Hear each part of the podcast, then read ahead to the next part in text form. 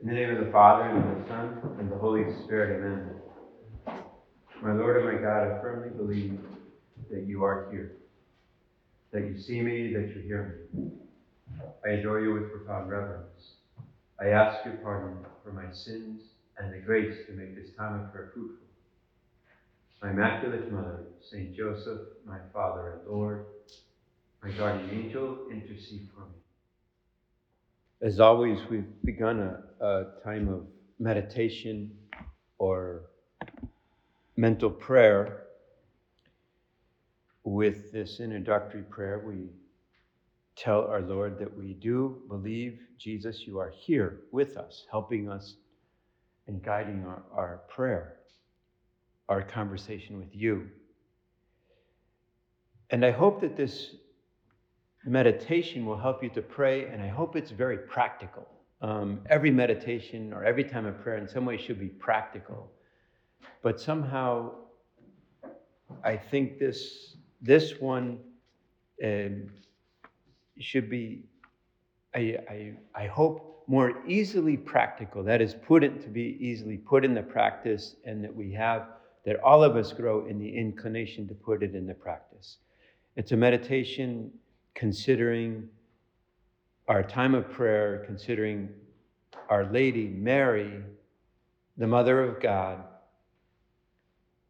as our mother. Maybe you have already considered this in your own prayer. Maybe you've already heard a meditation about Mary as the Mother of God, since May is the month that is devoted to Our Lady, or uh, is the month of Our, Our Lady. There's um, usually the May crowning in many schools, in grade schools. I remember our May crowning was uh, an event that uh, the whole school got involved in, our grade school, and making a crown for a lady. It was a big deal who was going to be the one who crowned her, usually one of the eighth grade girls. And all the flowers that were there and all the pomp and circumstance around it, it was, it was quite an event. And it was, again, a way of making a big deal of, of Our Lady because it was her month. And so there are many things like that, many devotions that are practical that we can do that we change and change the color of, if you will, change the kind of tenor of May. But I do hope this time of prayer will, with God's grace, with your help, Lord, and certainly Mary, yours as well, that it, it, this practically changes a little bit the way we treat Our Lady, and I hope, obviously, for the better, that we see her and, as a mother.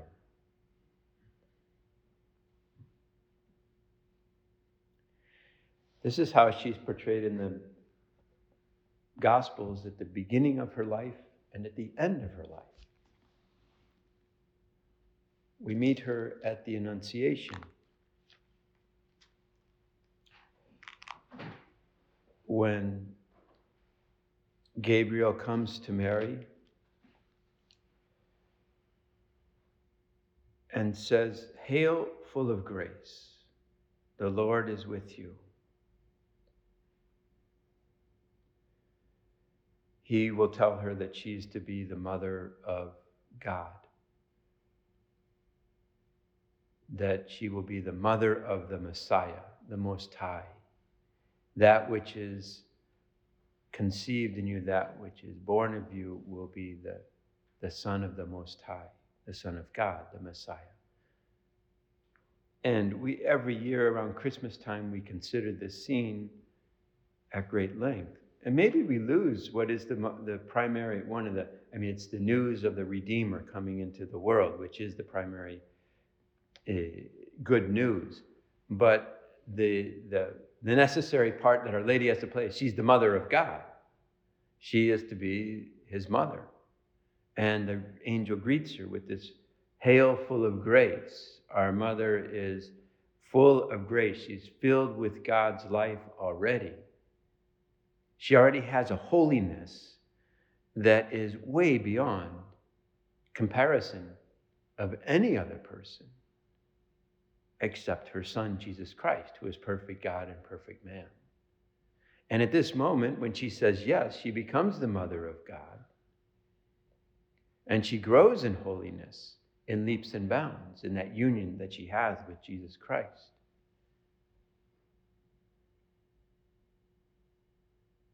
We venerate, we,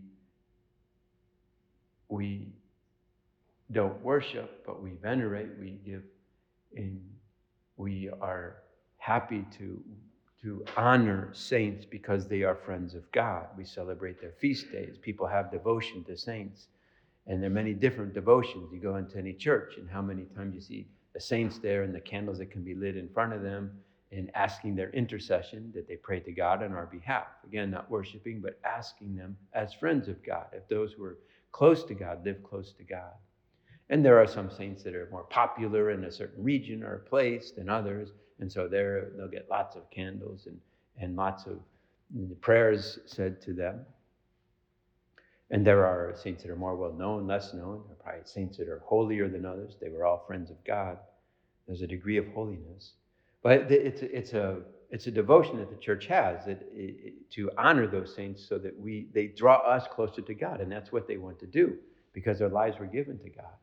Uh, the reason I bring it up is because Our Lady is in a, is in a category that is completely beyond any of the saints. I mean, and, and in churches, you always see there, there's also statues of Our Lady, images of Our Lady, maybe of Our Lady of Loreto, Our Lady of Guadalupe, Our Lady of Czestochowa, wherever, and, and they can, again, in different, under different titles, but all over the world is Our Lady. An indication of, of her importance. But even that doesn't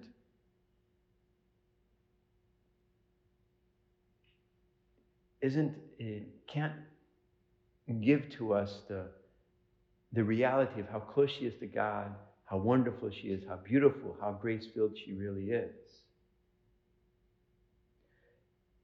I just heard a meditation by uh, another priest a week ago who spoke about the autobiography of the education of Henry Adams. I hope I have it right.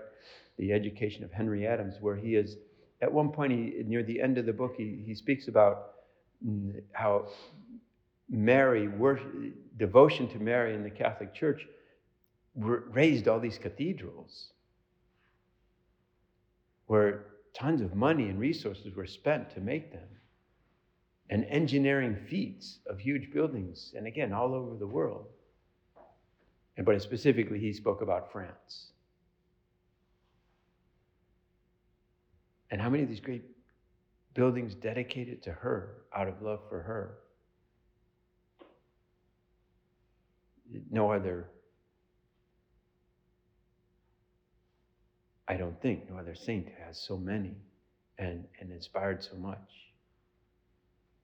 If you if you go to the to the Met, you'll see many paintings of Our Lady of Mary, the Mother of God, the Virgin at the cross, the Virgin with the child, the Virgin greeting Elizabeth at the visitation, the Virgin at the Annunciation, now, which is on the front of our tabernacle here. if You can see it in the, eh, the, the, the, the, blue enamel with the two figures, St. Gabriel on the left, Our Lady on the right. And, well, in the, in the Met, there, there are um, 427,000 paintings, uh, more or less, or images of Our Lady that I could that I did an internet search, which is basically um, almost five percent of all the paintings there. I don't think any other subject has that many. At least women. The Athena, the Greek goddess, has only 371. That's about 0.08 percent. If I can make a comparison like that. And, and with this, Our Lady's holiness, Our Lady's being full of grace, is somewhat reflected in the amount, the number of images that she has eh, that have been, and the great artworks and the great cathedrals that have been raised in her honor as a kind of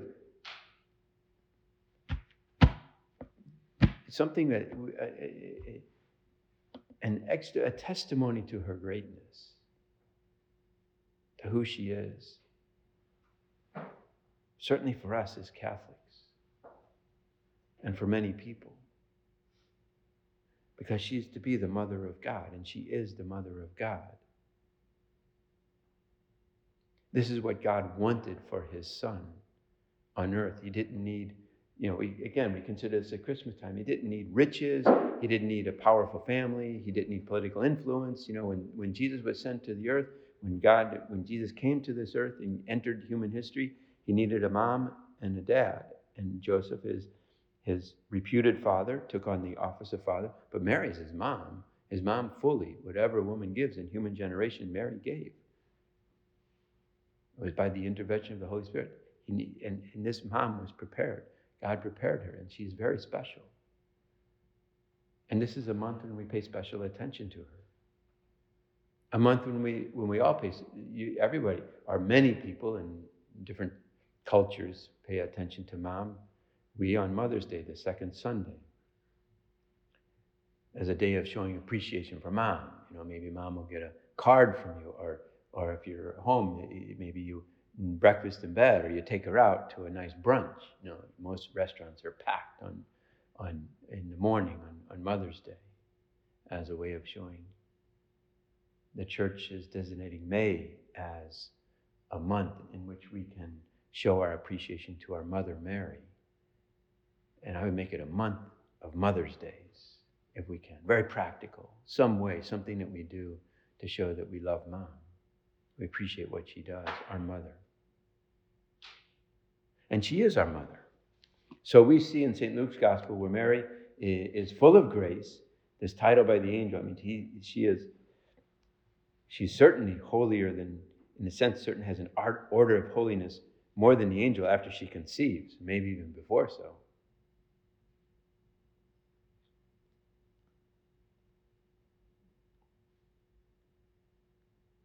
And then at the end of, of our Lord's life, when Jesus is on the cross, and there are a few people around him, mostly the holy women who helped him in his public life, and there's St. John, the youngest of the apostles, is there as well. And as our Lord is dying on the cross, suffering and laboring for breath, St. John, who's a witness to this, writes When Jesus saw his mother and the disciple whom he loved, St. John himself, he appropriates this title. When Jesus saw the mother, his mother, and the disciple whom he loved standing near, he said to his mother, Woman, behold your son. Then he said to the disciple, Behold your mother. So at first you may think Jesus saying to Mary, Behold your son who's here crucified and dying and bleeding out. And perhaps in some way that could be intended by our Lord in some way. Behold your son who is the Lamb of God. And Mary is uniting herself to that suffering in a very particular way and a spiritual way that we cannot understand or fathom. But then when our Lord says, Behold your mother, St. John realizes that now Mary's his mother. And he's been given a charge. Then he said to the disciple, Behold your mother. And from that hour, the disciple took her into his own home. He took her into his own home as a mother, and he treated her as a mother. And spiritual writers or commentators on this point out that Usually you would entrust the weaker to the stronger first. Well, our Lord did that. He entrusted the weaker to the stronger. He entrusted John to Mary, who's the stronger, who's going to be his mother, and be a source of strength for him, even though he's going to take care of her. Mary's going to be the source of strength as his mother. And in this, the church has seen and has always lived the reality that John represents, St. John the Evangelist represents all of us, all Christians at that moment. That our Lord entrusts his most precious possession, his own mother, and he entrusts, he gives her to us as a mother.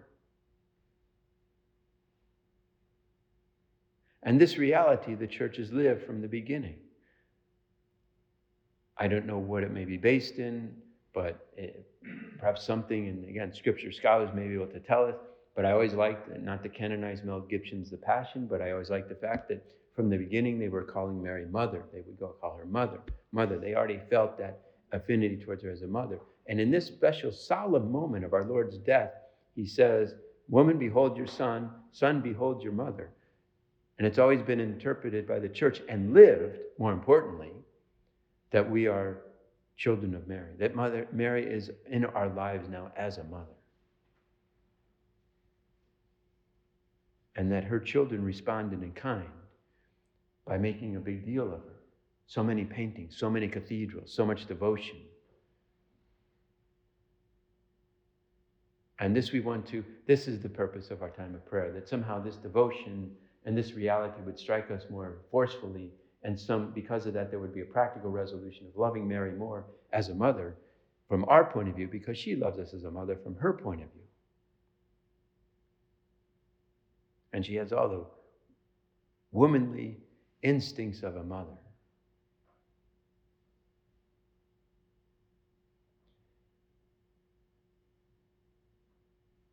a fellow named Michael Lewis wrote a book about, he's written different books. One of them is called The Blind Side, about a football player, well, a guy who um, becomes a, a, professional football player for the Baltimore Ravens, Michael Oher.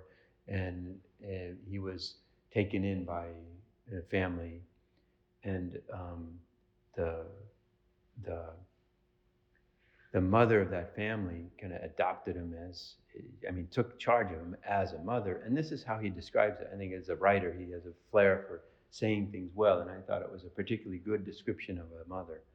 There was a new force in Michael Oher's life, a woman paying extremely close attention to him, who had the eye and, who had an eye for detail, a nose for trouble, a heart of a lion, and the will of a stormtrooper, a mother as what concerns that person who she took under her wing, adopted, if you will, although his real mother stayed in the, in the picture.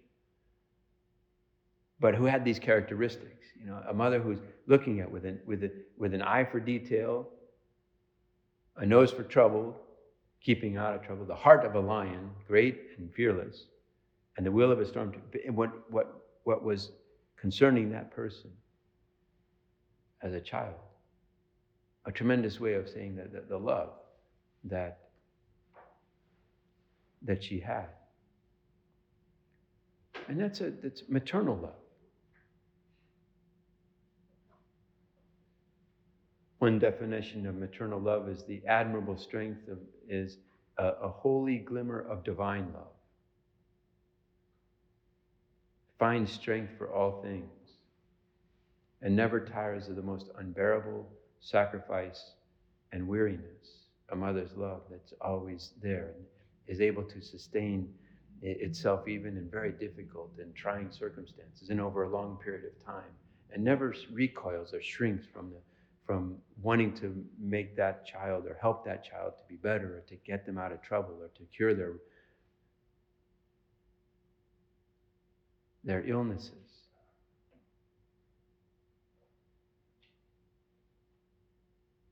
And this is the, the, the love that Mary has for us. It's, it's, it is the love of a mother. It's not so practical, practical. I mean, it's not just something out there. It's not, sometimes we may think or, or even live in terms of even God's love, which should be very practical. But the, the interesting thing about uh, the love of Our Lady in, is that is that we can we can really relate to it as from love of a mother, or in our own lives, and vicariously in the lives of, of, of others, or, or in books, or in poems, or in Michael Oher's book, at least it helped me, you know, about the blind side. I mean, it's, so it can be it can be something that we can latch on to, I think, to a certain degree in a, in a very particular way.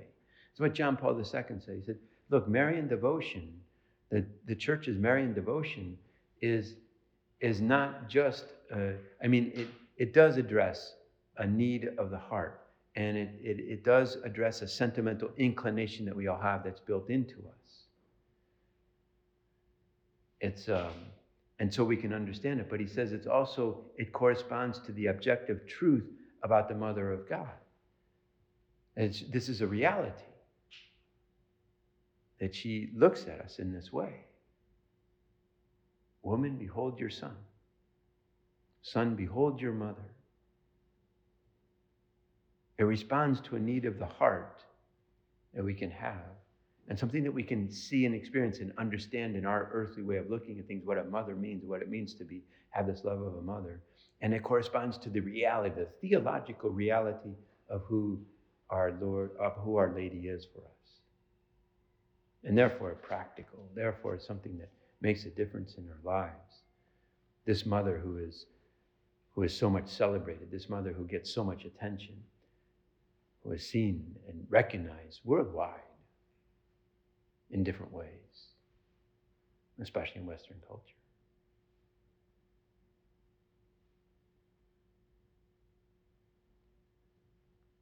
She who is conceived without sin has placed herself at the service of God. Behold the handmaid of the Lord. When she was when she was told that she would be the mother of God. I'm here to do what what you want. And she threw herself into it totally. Behold the handmaid of the Lord. And so she accepted that. That she was in agreement with God's plan. If you, and she, again, she was totally with the program. And she launched her son's public life, knowing that it would lead to the cross and accompany him in all those moments. And as St. Josemaria will point out, she wasn't there uh, for the big miracles and when our Lord received a lot of public acclaim, but she was there at the foot of the cross. And that's when Our Lady tells her, you know, there's another part of this plan. And she probably realized that and knew it already and was living it with the disciples, that our Lord's mm, apostles. Also, you to be the mother of all mankind, the mother of all the children of God the Father and she goes into it with the, the same enthusiasm, the same love. Enthusiasm is a word that's kind of wishy-washy in the sense that enthusiasm can wane, but love never wanes. And but she goes into it in the same. St. John took her into his home as his mother, and she was his mother. And she's the mother of the church. And this devotion has flourished over these 2,000 years of the church's existence in a beautiful way that is very palpable. That's the word, very palpable. And we want it to be palpable in our lives. And this month is a wonderful opportunity to do it. And the first is being convinced and asking for a greater conviction, a greater faith of her presence in our lives. St. Josemaria tells the story of he had an image of the Blessed Virgin Mary. These are, and these are his words. I can tell it with his words. I had an image of the Blessed Virgin Mary, which the communists stole from me during the war in Spain. It was a religious persecution. I called it the Virgin of the Kisses. I never went in or out of our first residence, the center that there was there, without going to the director's room to kiss that image. I do not think I ever did it mechanically. It was a human kiss the kiss of a frightened son.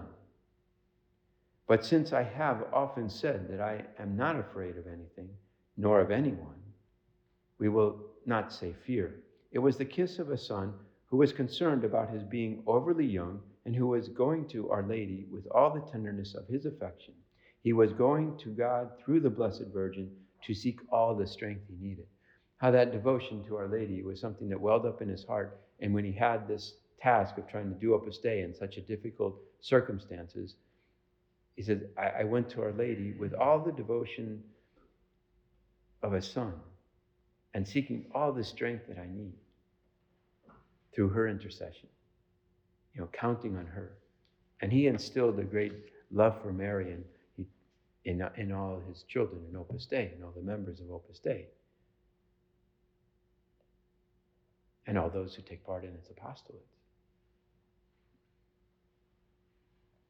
because he had this trust. He knew, he knew who she, she was, how much confidence he had. And he would even say it. He, he would be impressed by the piety of, at first, in some, in some ways, the piety of older women in the church. He would say that in general, but also the, the love for Our Lady.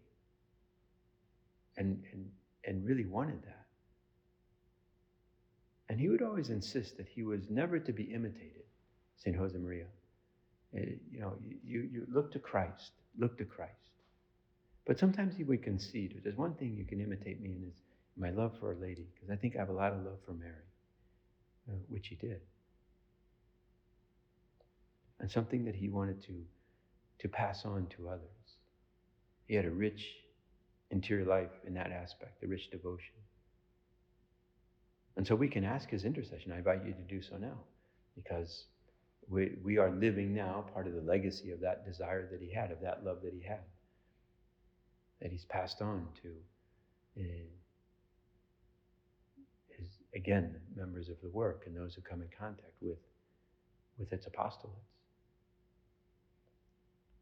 Because he felt this, this sense of Mary's protective and motherly intercession before God is extremely powerful. And that she does have a, a, a tremendous, view, will, pull with God. And sometimes it's easy, sometimes maybe easier to go to her and to ask her for things. Maybe there's, again, that natural inclination that we have may help us to go to her with, with a, in a sense, a greater kind of confidence, knowing that, that tender, motherly intercession. This was something that uh, in a book uh, about Mary, there's a, a, this fellow tells the story of a French writer named Charles Péguy. And at one point, he had a terrible doubt of faith. He, he couldn't pray. And in this person's own word, Charles Péguy, Péguy, I think that's how you pronounce it, he says, Imagine for eight months, I couldn't even say the Our Father. I mean, he's kind of stuck. He just blockage in the interior life. I could not say, Thy will be done. Do you realize what this means? I could not pray to God because I could not ex- accept His will. It is awful. It is not a matter of mouth- mouthing prayers. It is a matter of saying, uh, of saying, of meaning exactly what you are saying. And I could not truly say, Thy will be done. Then I prayed to Mary. Prayers addressed to Mary are what he calls reserve prayers. There isn't one in all the liturgy, not even one, which the most miserable of sinners cannot truly say. In the machinery of salvation, the Hail Mary is the last source of aid. You cannot be lost if you have it. It was difficult for him to submit to God's will, to accept God's will. But he could pray the Hail Mary. He could he had that confidence in, in Our Lady. Again, that, that kind of practicality of the, the, the, the practicality, even in a visceral sense, of what Our Lady can do for us. St. Josemaria had the same thing. If I were a leper, he writes in the Forge, if I were a leper, my mother would kiss me. She would kiss my wounds without fear of hesitation. Well, then, what would the Blessed Virgin Mary do? When we feel like we are lepers, all full of sores, we have to cry out, Mother, and the protection of our mother will be like a kiss upon our wounds, which will then be healed. Yeah, this, this way of saying it that he, total confidence in Mary's intercession, total confidence in her help, total confidence in that maternal kind of response that everybody has a great trust in, that everybody it knows, if you will.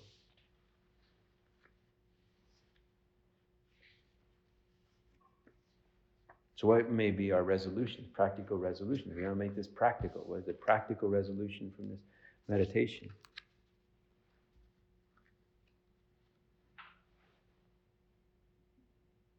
Maybe we could pray the rosary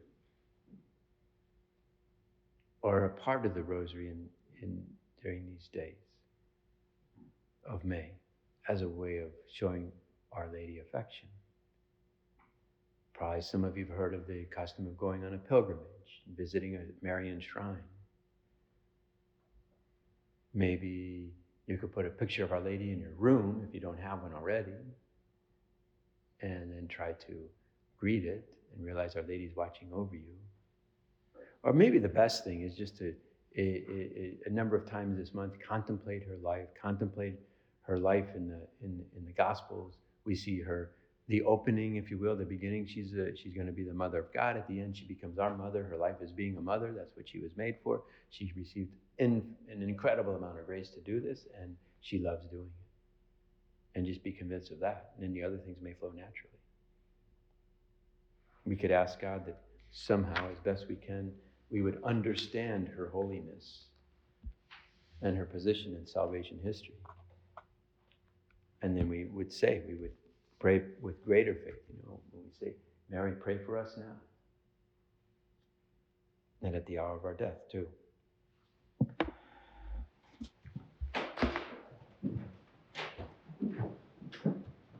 I thank you, my God, for the good resolutions, affections, and inspirations that you communicated to me in this meditation.